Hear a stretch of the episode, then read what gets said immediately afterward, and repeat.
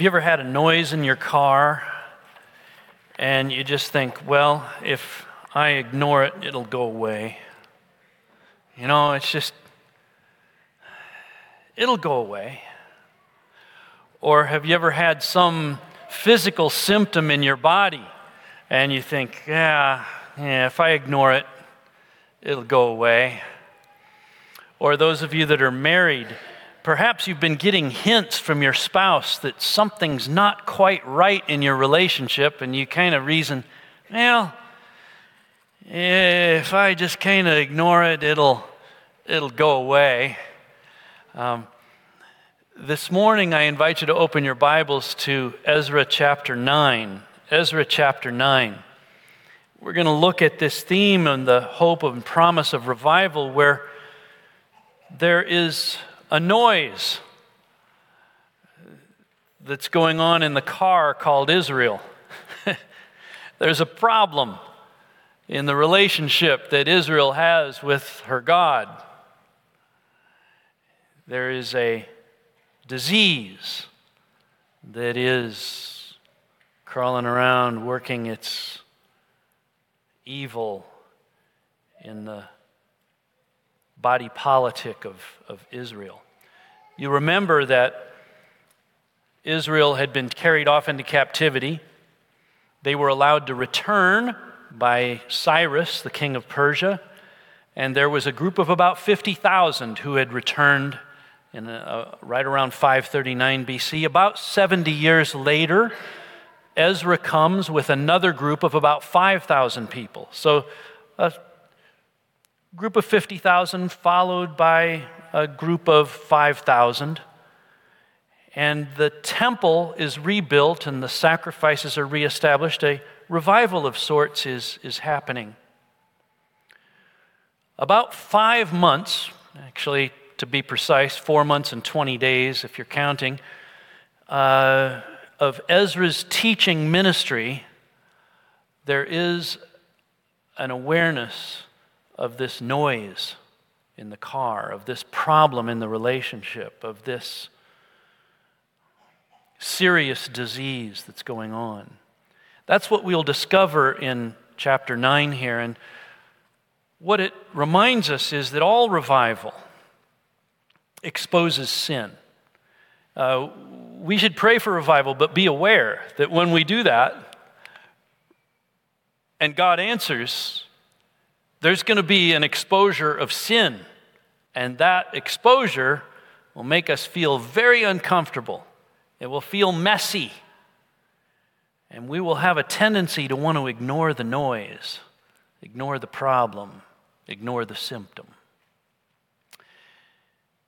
We are embarking upon this chapter, which is, contains one of the great prayers of confession in all of Scripture you know, Nehemiah chapter 1, Daniel chapter 9. Ezra 9, 6 to 15 is one of the great prayers of confession in all of Scripture. It, it reveals to us, frankly, how shallow our prayers are. You know, we, we kind of, Lord, bless me, forgive me of my sin, amen. You know, Ezra goes a little deeper than that. Um, let's stand for the reading of God's word this morning.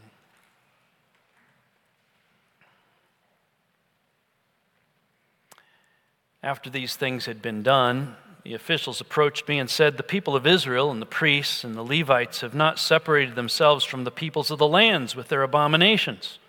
From the Canaanites, the Hittites, the Perizzites, the Jebusites, the Ammonites, the Moabites, the Egyptians, and the Amorites. For they have taken some of their daughters to be wives for themselves and for their sons so that the holy race has mixed itself with the peoples of the lands. And in this faithlessness, the hand of the officials and chief men has been foremost.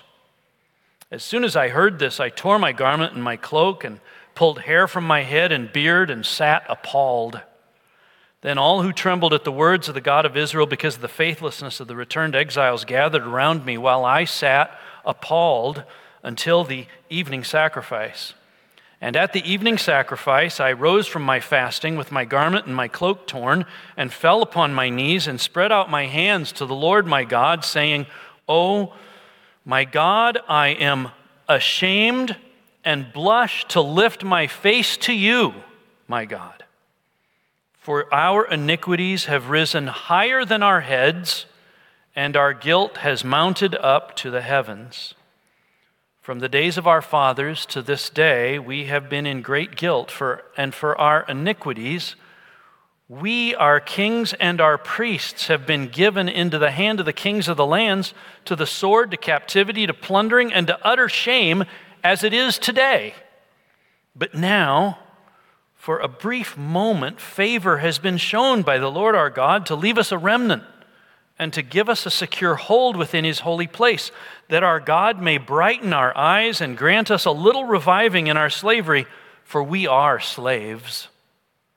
Yet our God has not forsaken us in our slavery, but has extended to us his steadfast love before the kings of Persia to grant us some reviving to set up the house of our God to repair its ruins, and to give us protection in Judea and Jerusalem. And now, O our God, what shall we say after this? For we have forsaken your commandments, which you commanded by your servants the prophets, saying, The land that you are entering to take possession of, it is a land impure with the impurity of the peoples of the lands, with their abominations that have filled it from end to end with their uncleanness. Therefore, do not give your daughters to their sons, neither take their daughters for your sons, and never seek their peace or prosperity, that you may be strong and eat the good of the land, and leave it for an inheritance to your children forever. And after all this, after all that has come upon us for our evil deeds and for our great guilt, seeing that you, our God, have punished us less than our iniquities deserved, and have given us such a remnant as this, Shall we break your commandments again and intermarry with the peoples who practice these abominations? Would you not be angry with us until you consumed us, so that there should be no remnant nor any to escape? O Lord, the God of Israel, you are just. For we are left a remnant that has escaped as it is today. Behold, we are before you in our guilt for none can stand before you because of this. Please have a seat. In verses 1 to 5, we see the faithlessness of Israel is revealed. The faithlessness of Israel is revealed. Now, I need to give you a little note here about verse 2, where it says, in the ESV, they have taken some of their daughters to be wives for themselves and for their sons. If you look at the Hebrew words for marry, you will see that the main Hebrew word for marry is not found in Ezra. In fact, the words that are used here, uh, translated more literally, lift, carry, take, or live with, suggest that something less than intermarriage has taken place, and rather it's more like they've taken these women to live with them. So be aware that there is some broader context here regarding their sin that presents some complications. The key point is that the people of Israel have not separated themselves from the peoples around them. You know, when we read about this, where it says that uh, in verse 2, so that the holy race has mixed itself with the peoples of the lands, this is not about the mixing of races. Uh, there are some people who have tried to build that case in centuries before, and that is not true. What is going on is the unequal joining of marrying an idol worshiper or living, more precisely here, living with an idol worshiper, and how that diminishes Israel to glorify her God that they are embracing not just the people of the land in intimate relationships, but they are by that going to be diluting their passionate worship of Almighty God and embrace the same problem that they have always had. Ezra has been in the land for about four to five months, and only now he discovers that this is a problem in Israel. He's realizing what's happening. The officials have approached him and told him this that this is what's going on. That the peoples all around. And by the way, north and central and east and south are represented in those peoples. And that they have these confused relationships, more like living together than any kind of marriage, particularly not a covenant of marriage made between families or two parties. And the offspring is mixed up and confused, not racially, but religiously. And end of verse 2 the worst offenders in this faithfulness, faithlessness, the hand of the officials and chief men has been foremost. Know, this is a problem in Israel's history, right? Remember Abraham insisting that his servant go not from the people around to get a wife for Isaac, Isaac's insistence and the same for Jacob and how Esau disappointed Jacob, or, uh, Esau disappointed Isaac in that regard. Uh, Judah's sin in Genesis 37 was taking up with a person that he thought was a Canaanite prostitute. Samson's sin in loving all of the Philistine women. And then the sins of Solomon and how he gathered up wives that were from the peoples all around that ended up leading to a division of the kingdom and actually to the demise of the kingdom ultimately. So that they were carried off into captivity because Israel could not figure out that there was only one God. That was the number one thing that God wanted to impress upon Israel. There's one God and you serve him only. And this kind of relating to the peoples around was, was ruining that. And here they went off to captivity for 70 years, and they had finally figured out there's only one God. But now it's being revealed by their continuing sins of intimate relationships with people who do not believe that. There's a very real possibility they're going to go back to polytheism. It'll go back to worship the Lord and the gods around them, and they'll be back in a worse spot than they'd started. This is apparently news to Ezra. Who are the people who've done this? It, it, seems that they're the people who'd been in the land for some time, maybe part of the first 50,000 returnees. And now he's seeing that these leaders who have been part of that first group of returnees are now engaged in these kinds of illicit relationships. Verse 3 he tears his clothes, he pulls his hair from his head and from his beard, and he sat appalled. He said nothing. Verse 4 those who had attended Ezra's teaching of God's word gather around Ezra because of this faithlessness of the returned exiles. And Ezra still says nothing until the evening sacrifice. And in verse 5, Ezra rises from his fasting with torn garments and he falls on his knees, spreading out his hands, it says, to the Lord my God. Hmm. The faithlessness of Israel is revealed.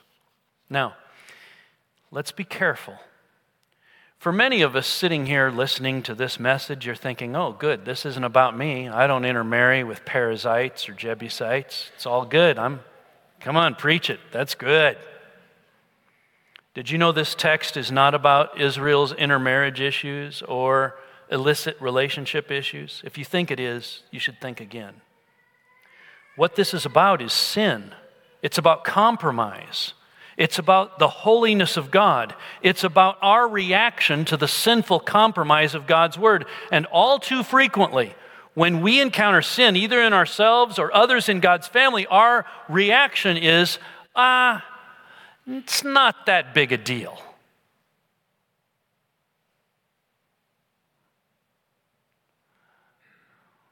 We tend to excuse ourselves and others. We reserve our judgment and criticism for people who are far from us, but let it be someone who is related to us or someone close to us. And all of a sudden, well, you know, you have to understand all the stresses that they are under and so on and so forth, right? The second thing that we need to recognize Ezra's in the middle of a revival, and revival exposes sin. As you pray for revival in our own world, in your own heart, in your own church, are you ready for your sin to be exposed? Well, verses 6 to 15 is the faithlessness of Israel confessed. Here we have this beautiful prayer. Let's look at it. There's five steps that Ezra takes in the confession of this sin of entering into illicit relationships with the peoples of the land. He begins, verse 6, Oh my God. He starts with God in confession. This is where we ought always to start. Start with God and His character. And then he has a confession of sins. He says, I'm ashamed and blush to lift my face, for our iniquities have risen higher than our heads. Even though those sins are not Ezra's personal sins, he says, I am ashamed and blush to lift my face to you, for our iniquities have risen higher than our heads.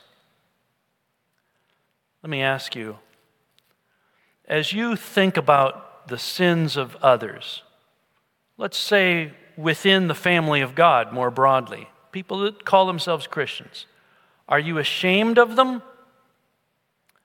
Does, do those sins bring shame to your heart?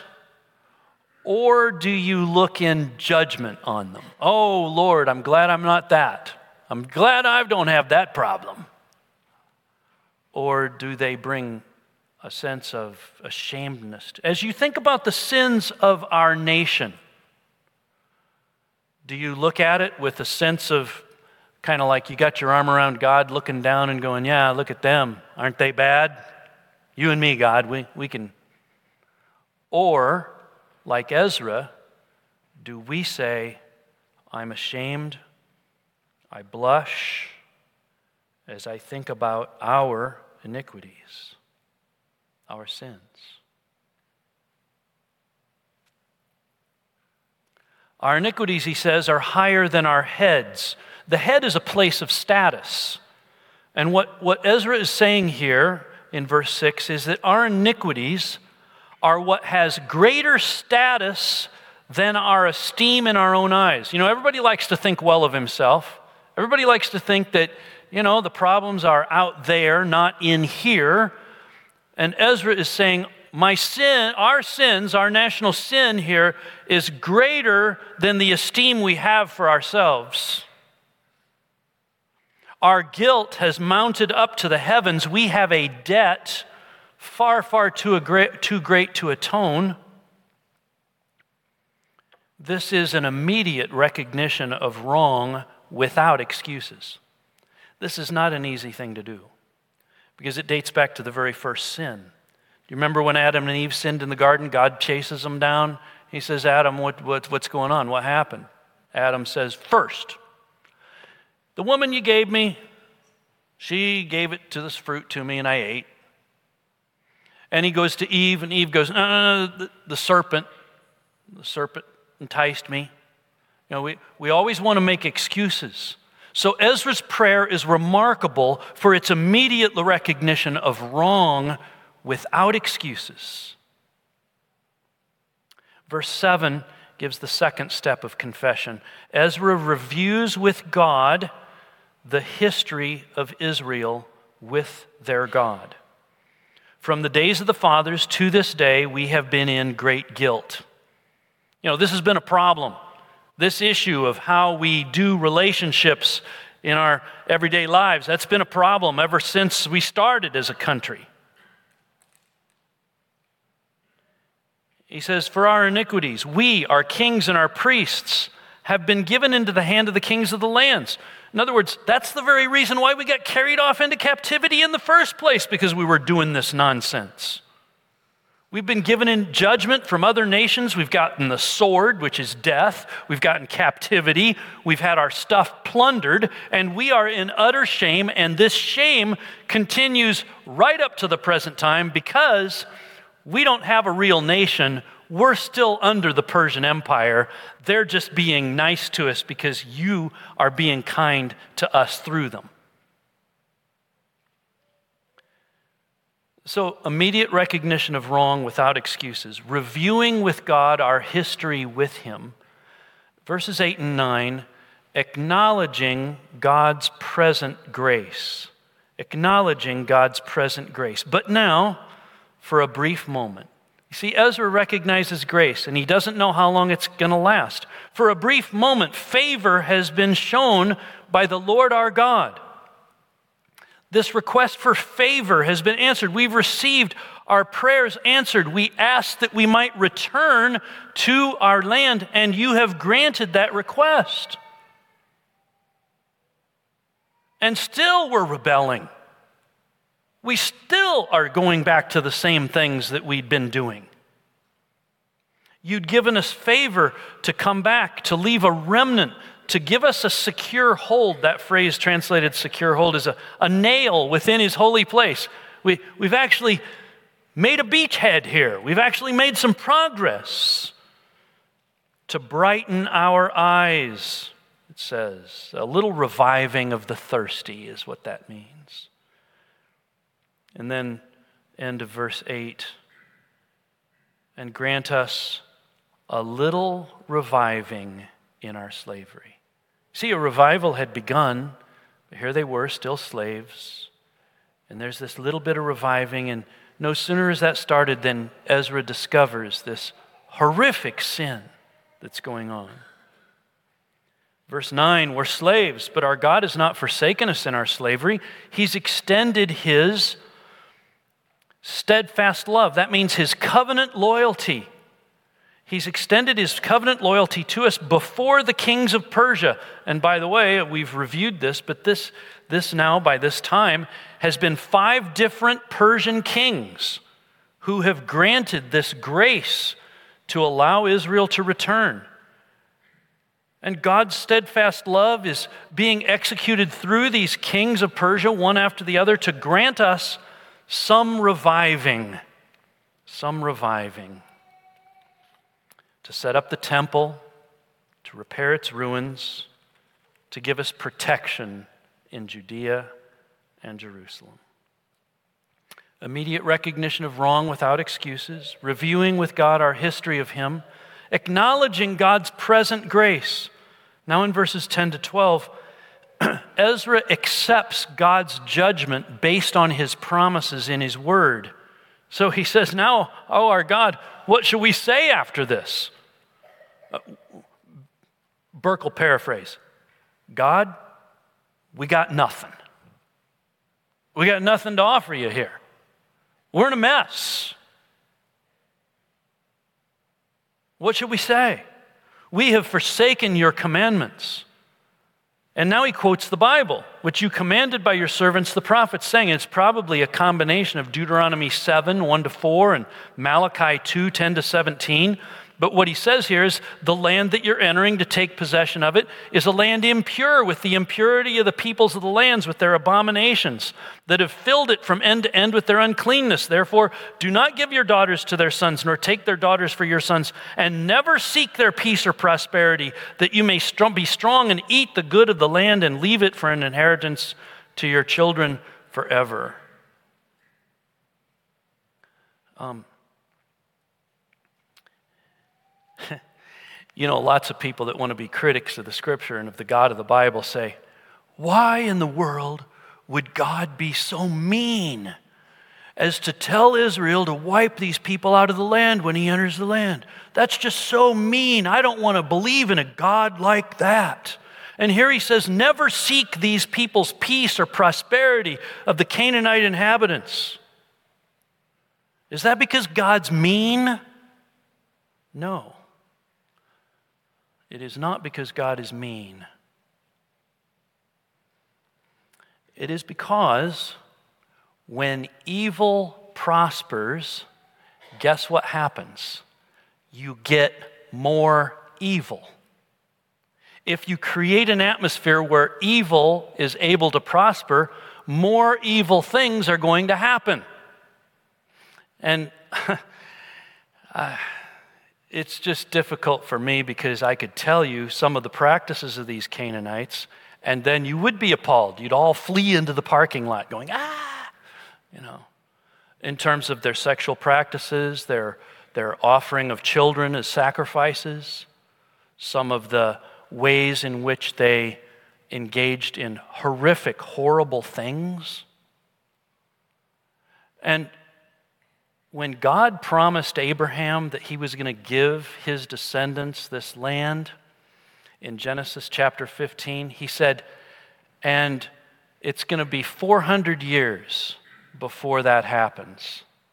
And then God gave Abraham the reason why it was going to be 400 years. He said, Because the sin of the peoples that live there have not yet reached their full measure. God is so merciful so kind, he gave these people 400 years to repent. And instead, they got more and more and more wicked and evil, and they are still there in this land because Jo- Joshua didn't root them out, and people intermarried with them. And when they did, they embraced their worship practices.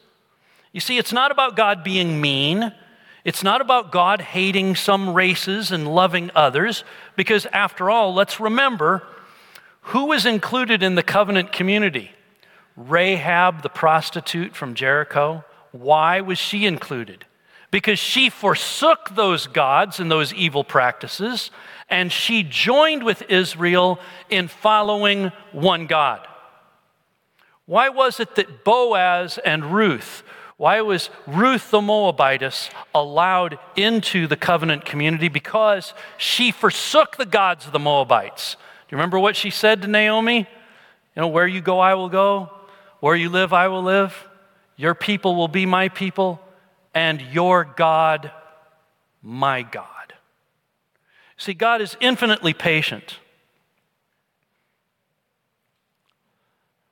But what happens here is that he, God is saying, look, this is, this is not a problem that's just popped up yesterday. This is a problem of thousands of years in the operation. And don't seek the peace or prosperity of these Canaanite inhabitants. And it's not because God's mean, it's because when evil prospers, you get more evil.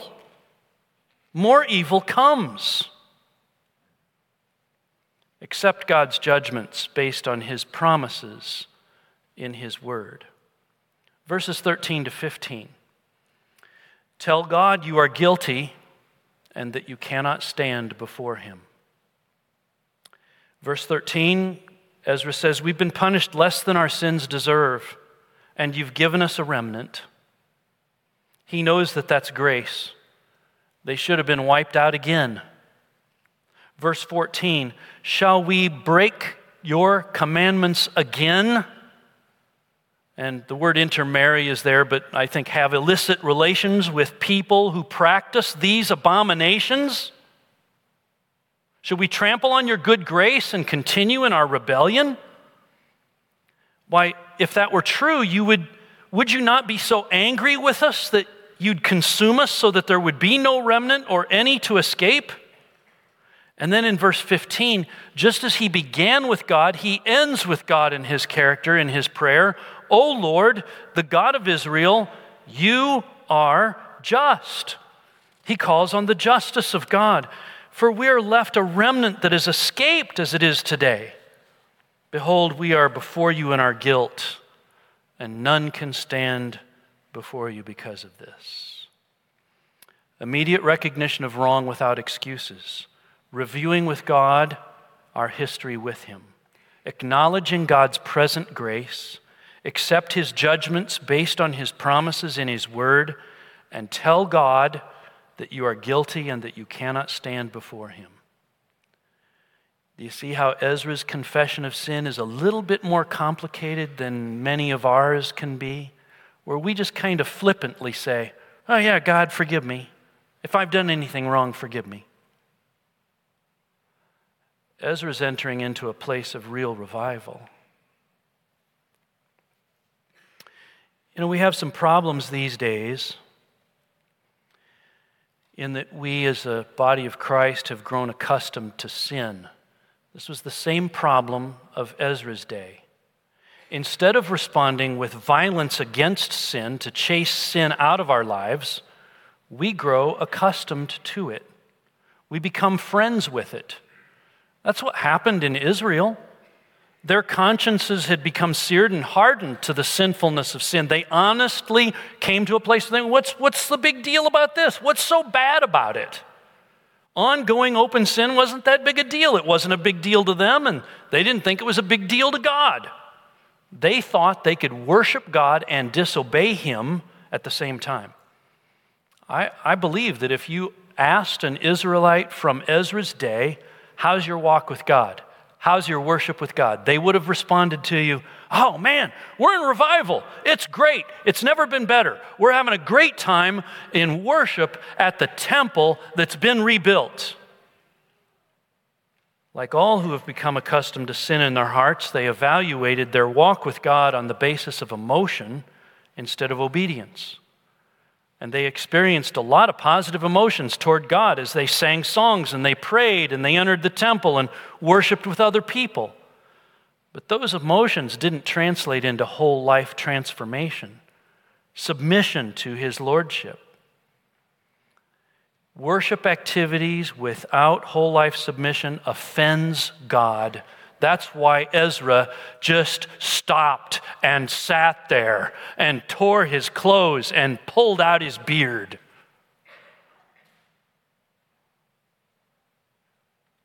It would be better if we didn't go through the motions at all than some external activities of worship without a heart of submission to God's authority. I think that these guys in Ezra's day were actually happy they were happy in their sin. If you had taken a poll, they would have said, yeah, in terms of horizontal happiness, you know, uh, hey, these women, this, this, this, this Jebusite woman I'm with, she's charming and beautiful. The wife was probably very sweet to them and enjoyable to live with. If you were going to base it on a happiness poll, they would have probably been off the charts as saying it's all great.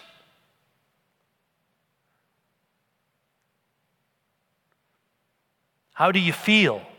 Awesome. Growing accustomed to sin. In fact, we've, we've turned grace upside down, haven't we? Today, when sin is exposed, there is a view of grace within God's church that is not a call to repent and forsake sin and run to Christ. Instead, it is a call for everybody to get on board with accepting the person as they are in their sin and saying, That's okay. Good that you're with us. And the verse we trot out for that is, Well, let the one who's without sin cast the first stone. That is not grace, my friends. At least not as biblically defined. There's an ignoring of the holiness of God in Ezra's day. They stopped thinking of God as holy and righteous. They began to think of God as more like themselves. They didn't see God as transcendent and pure. And so they weren't listening to what God had said about himself. They were listening to what their own hearts said. And it created an idol, an idol about God that was kind of soft and fluffy and happy. They forgot that the true God hates sin with an infinite hatred and that he will put an end to it.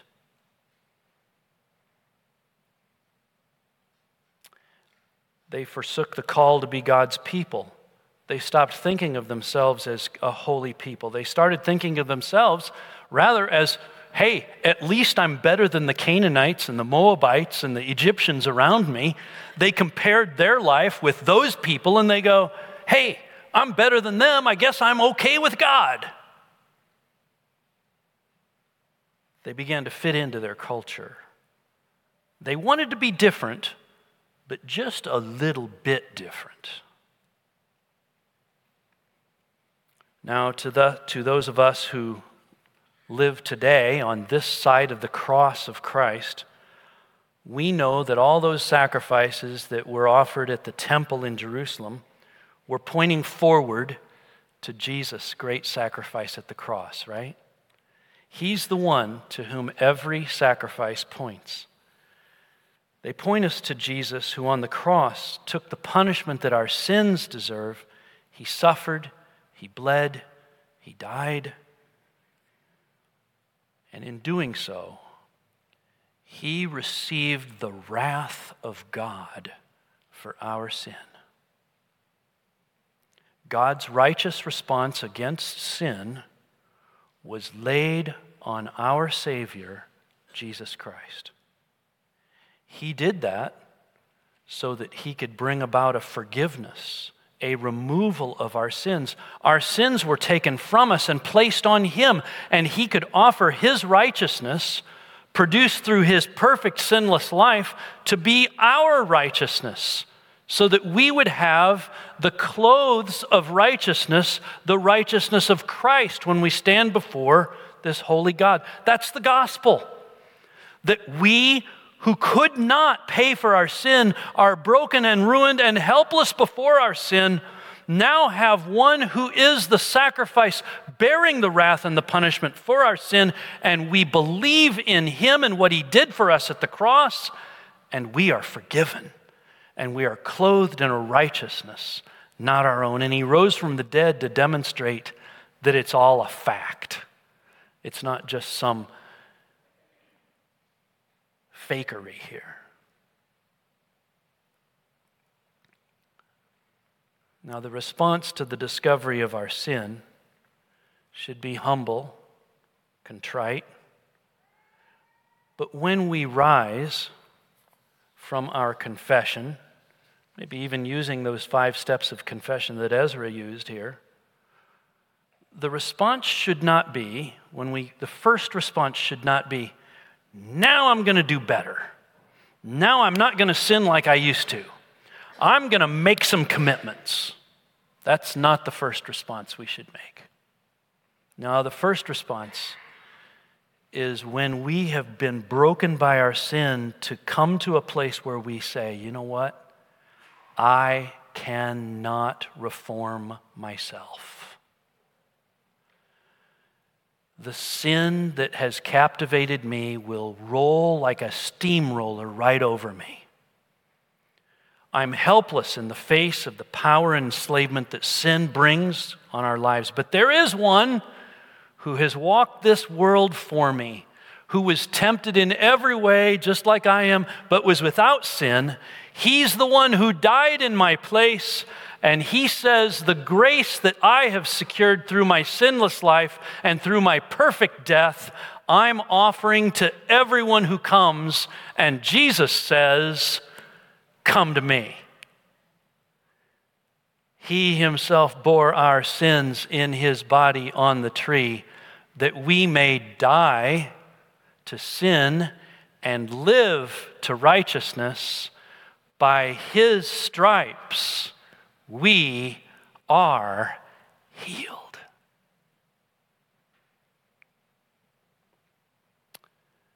So, in these moments where we're about to partake at the Lord's table, I'm going to ask if we do a little inventory.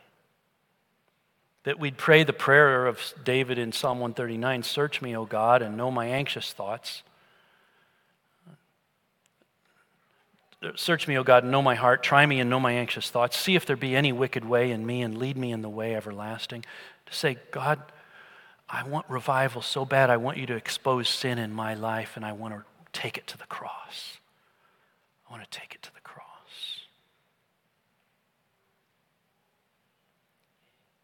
He bore it, He bore the wrath for me. Don't ignore the Holy Spirit in this moment.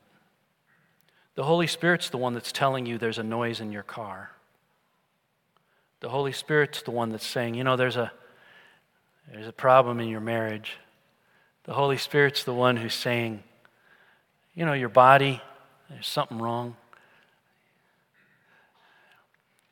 You know, those are just illustrative of the Holy Spirit pointing out sin in your life, right?